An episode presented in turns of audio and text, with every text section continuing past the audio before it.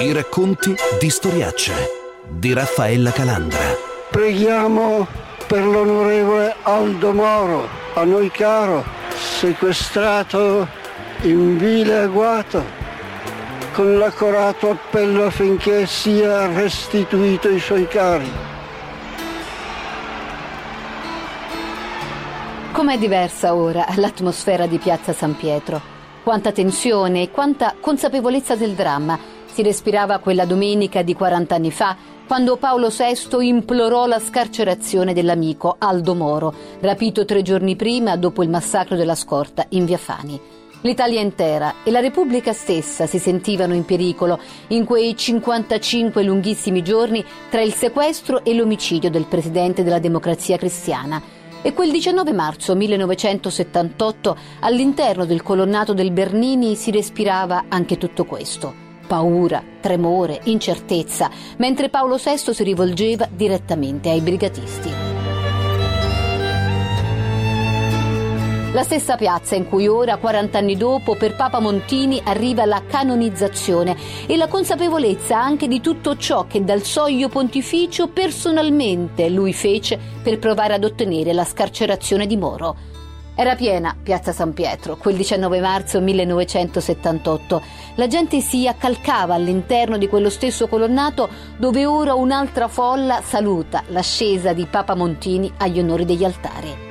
Qualcuno c'era anche all'epoca, i più anziani ricordano quella stagione, ma solo ora, dopo quattro decenni, il ruolo e gli sforzi di Paolo VI per la liberazione dell'amico Aldo Moro emergono da atti desecretati, dall'incrocio di più testimonianze e più indizi. Emergono i soldi, emerge la strada della diplomazia, emerge anche la proposta dello scambio di ostaggio, emerge tutto quello che nella prigione del popolo dove era rinchiuso Moro invece non arrivò mai.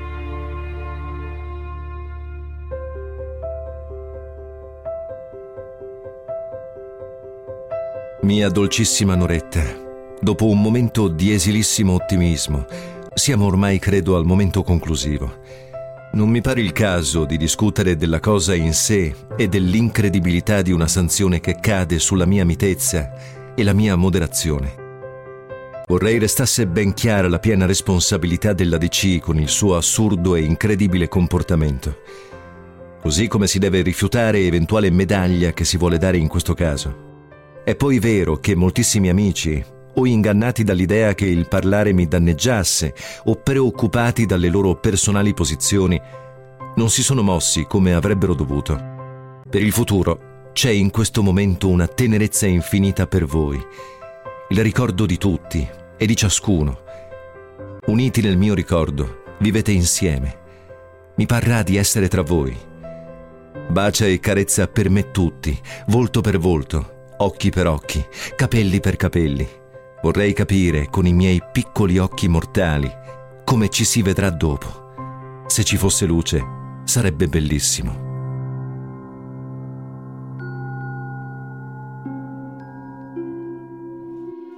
Quanta solitudine e quanto dolore trasmette ancora oggi e ogni volta questa lettera di Aldo Moro alla moglie, l'ultima prima dell'esecuzione il 9 maggio 1978.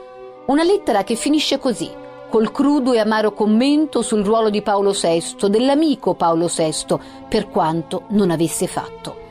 A Moro infatti nulla o molto poco era arrivato di quello che invece Papa Montini stava provando segretamente a fare e per 40 anni quella frase il Papa ha fatto pochino è sembrata anche quasi un'ombra nella vita del pontefice che invece fu logorato nel corpo e nell'anima dalla vicenda Moro.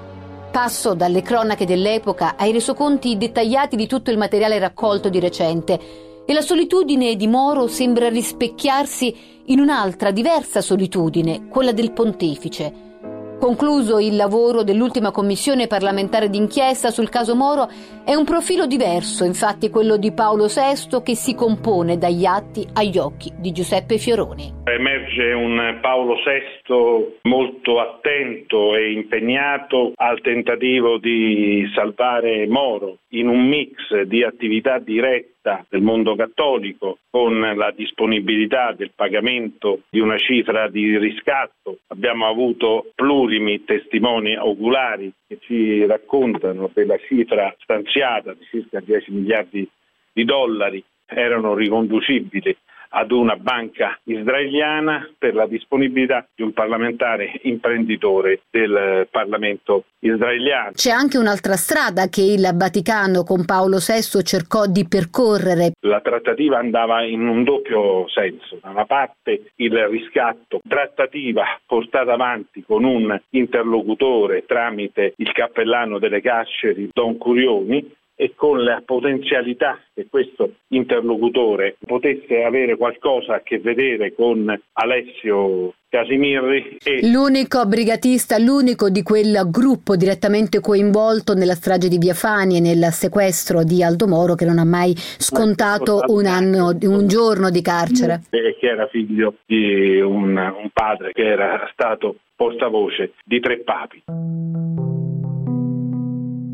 Fioroni è stato il presidente dell'ultima commissione parlamentare d'inchiesta, Moro 2, e quando ripercorre quei drammatici 55 giorni alla luce dei nuovi documenti, dei secretati, delle ultime verifiche, si sente anche tutto lo sforzo di chi cerca chiarezza tra un proliferare di interrogativi e depistaggi di ogni genere. Uno sforzo investigativo e poi anche divulgativo. Col saggio Moro il caso non è chiuso e nel giorno della canonizzazione di Paolo VI ci facciamo condurre da lui dentro i segreti della Villa Pontificia a Castel Gandolfo sui Colli Albani, tra distese di verde, per poi passare dal cortile delle udienze, lo scalone d'onore, fino al piano nobile, dove 40 anni si provò invece in ogni modo a lavorare per la liberazione di Aldo Moro plurimi testimoni oculari ci raccontano della cifra stanziata che era presente sul tavolo di Castel Gandolfo viene descritta la coperta con cui erano coperti, le mascette con cui venivano oh, contenuti singoli gruppi di, di, monete. Questa trattativa in qualche modo fu avviata e poi fu interrotta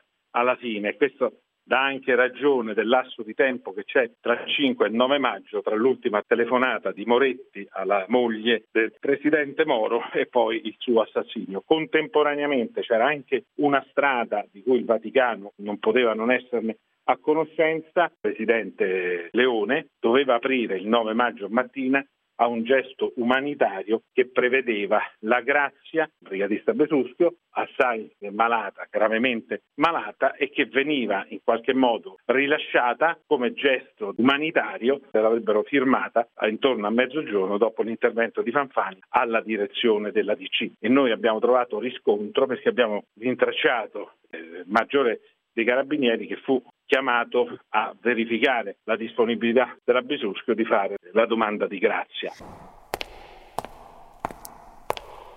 La maestosità delle sale vaticane, oltre alla grande bellezza, trasmette sempre una sensazione di insicurezza anche, come se in quegli spazi enormi si nascondessero insidie, come se l'eco dei passi sui marmi, di sale, corridoi e passaggi uno dietro l'altro desse voce anche a molte solitudini. La solitudine che deve aver provato Paolo VI 40 anni fa, in quei giorni bui del sequestro moro. Il paese, la Repubblica stessa sembravano vacillare e in queste stanze c'era un uomo, Papa Montini, che provava a fare di tutto per arrivare alla liberazione di quell'amico fraterno che invece, solo nella sua prigione, si sentiva abbandonato anche da lui. Ma leggendo le ultime acquisizioni della commissione d'inchiesta si capisce come anche il pontefice di cui oggi si celebra la canonizzazione era molto solo. Una riflessione condivisa con la collega Maria Antonietta Calabrò, coautrice con Fioroni del saggio Moro, il caso non è chiuso. Io ritengo um, che Moro percepisse le cose che le Brigate Rosse volevano che lui sapesse. Questo senso di essere stato abbandonato dal Papa Paolo VI non corrisponde alla realtà dei fatti. Questo aspetto della trattativa del Vaticano è rimasto sempre diciamo sotto traccia perché ovviamente la posizione ufficiale del governo italiano era la non trattativa, no, la fermezza. Chiaramente la vicenda del rapimento e dell'assassinio di Moro, che era stato un suo allievo, di cui lui era stato il diciamo, direttore spirituale, ha squassato Paolo VI. O Dio della vita e della morte, tu non hai esaudito la nostra supplica per la incolumità di Aldo Moro di questo uomo buono,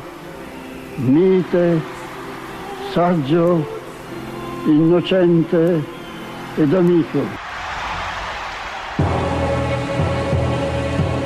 Il dolore di Pio VI per i funerali di Aldo Moro. Sarebbe morto il 6 agosto 1978, solo tre mesi dopo l'omicidio di Moro. Logorato anche da quella vicenda e dalla solitudine perché mentre lui provava anche con dei soldi a trattare, forse lo statista era tenuto prigioniero proprio in una palazzina dello IOR per qualche giorno. E da qui ripartono i racconti di storiacce, tra pochissimo. I racconti di storiacce.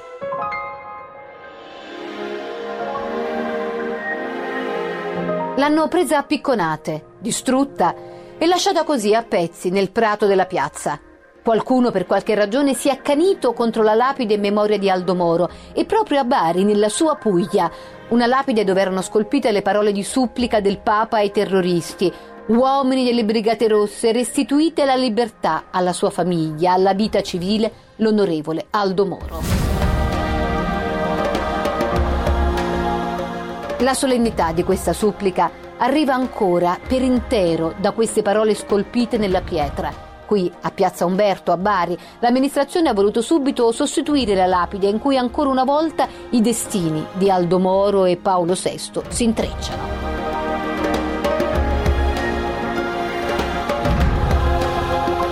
E nell'epilogo le due vite quasi si sovrapposero. Aldo Moro, ucciso il 9 maggio del 78 dai brigatisti, Paolo VI consunto il 6 agosto dallo stesso anno anche per il dramma dell'amico.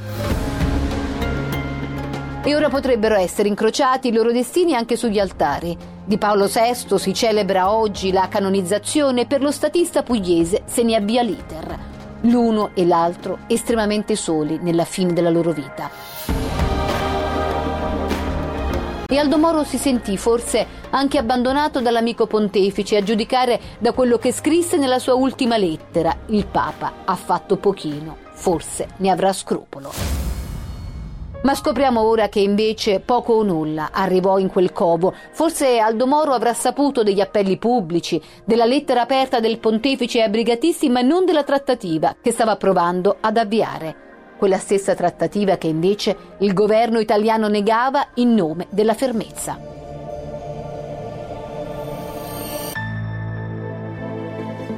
Io scrivo a voi, uomini delle Brigate Rosse, restituite alla libertà, alla sua famiglia, alla vita civile, l'onorevole Aldo Moro. Uomo buono e onesto, che nessuno può incolpare di qualsiasi reato, o accusare di scarso senso sociale e di mancato servizio alla giustizia e alla pacifica convivenza civile. Lo amo come membro della grande famiglia umana, come amico di studi e a titolo del tutto particolare, come fratello di fede e come figlio della Chiesa di Cristo.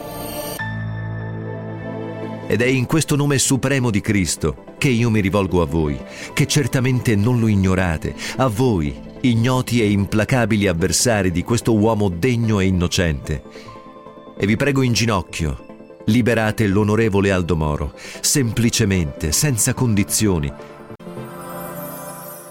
Dal Vaticano, 21 aprile 1978. Le foto dell'epoca, tutti i film, le ricostruzioni sul caso Moro descrivono l'angustia del covo dove lo statista rimase prigioniero. Anche su questo in realtà le opinioni e le ricostruzioni più recenti optano per altre ipotesi, ma di sicuro un grande senso di solitudine e di superfluo dolore appunto trasmettono quelle immagini, dove i brigatisti non fecero arrivare tra l'altro tutti i tentativi avviati dal Vaticano. Rivelazioni emerse solo ora, 40 anni dopo, con i lavori dell'ultima commissione d'inchiesta sull'affair Moro, presieduta da Giuseppe Fioroni. Fece sia la trattativa economica sia l'aggancio con una fonte che lo avvicinava alle Brigate Rosse. Poi la disponibilità, un gesto umanitario, ma molto probabilmente fu fermato perché la parte delle BR respia ad ogni forma di, di trattativa, fece l'operazione di anticipare l'uccisione di Moro. Aldo Moro non ebbe mai notizia di tutto quello che Paolo VI stava provando a fare? Arrivò molto probabilmente frammentariamente perché una parte delle BR evidentemente non non eh, riportava della trattativa umanitaria ed economica e c'è sempre da ricordare quella famosa battuta del procuratore di Firenze che disse molto probabilmente noi avevamo in comune con le BR un informatore e alla parte che voleva rilasciarlo non arrivò mai la notizia della disponibilità al gesto umanitario mentre agli altri arrivò la notizia e presero le contromisure.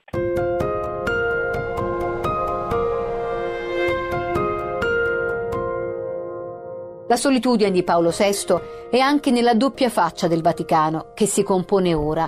Da un lato lo sforzo silenzioso del pontefice per la liberazione dell'amico, dall'altro i sospetti, sempre più circostanziati, della possibilità che Aldo Moro per qualche giorno possa essere stato prigioniero proprio in una palazzina dello IOR, la Banca Vaticana.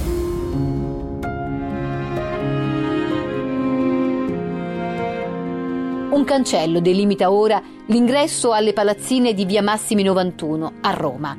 Svettano edifici moderni dai balconi larghi, palazzi borghesi direi, in mezzo a palme, alberi, in un giardino ben curato.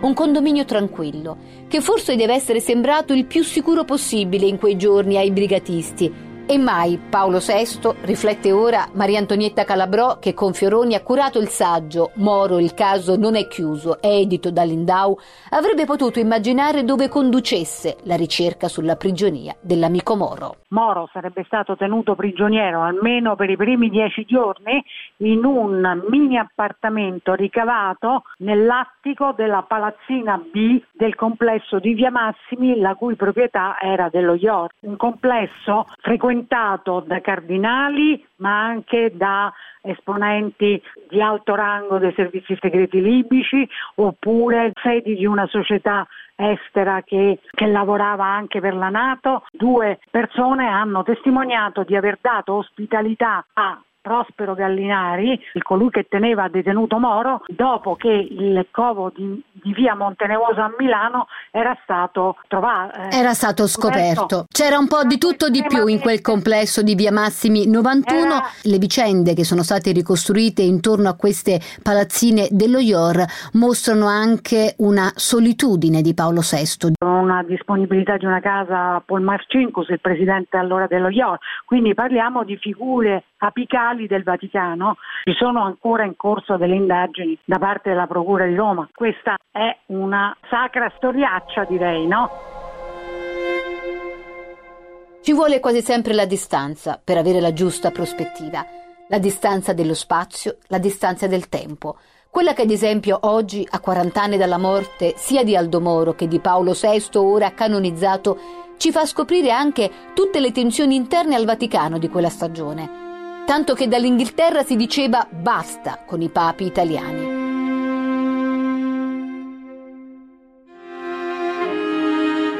E forse sia il caso Moro che il pontificato di Paolo VI vanno calati anche nella dimensione internazionale di cui si è occupato Giovanni Fasanella nell'ultimo saggio Il puzzle Moro. Paolo VI era eh, il rappresentante di quella parte del Vaticano che o- offriva una sponda eh, politica diciamo, all'azione di Aldo Moro, soprattutto sulla scena internazionale, penso alla politica terzomondista, alla politica mediterranea. Dopo l'enciclica Populorum Progressio, Paolo VI fu considerato quasi un nemico come Moro da determinati interessi internazionali per la denuncia che in quella enciclica si faceva diciamo, delle condizioni di povertà. Queste opposizioni a Paolo VI sono evidenti anche negli atti che tu hai letto, ad esempio sì, quelli sì. dell'ambasciata eh, inglese. Sì, emerge un'opposizione molto, ma molto radicale. Eh, addirittura ci sono delle lettere dell'ambasciatore inglese in Vaticano nel quale Paolo VI vivo, moro prigioniero delle Brigate Rosse, scrive al suo governo che è arrivato il momento di smetterla con questi papi italiani e indica addirittura un possibile successore di Paolo VI, Papa Voitila. C'era una componente, la più anticomunista, la più conservatrice, reazionaria che osteggiava Moro e, e lo stesso Paolo VI in tutti i modi.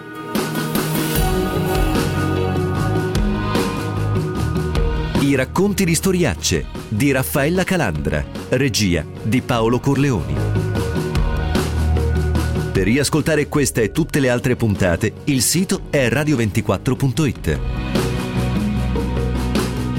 Aspettiamo anche le vostre testimonianze sulla pagina Facebook di Storiacce. Seguiteci su Instagram e Twitter all'account at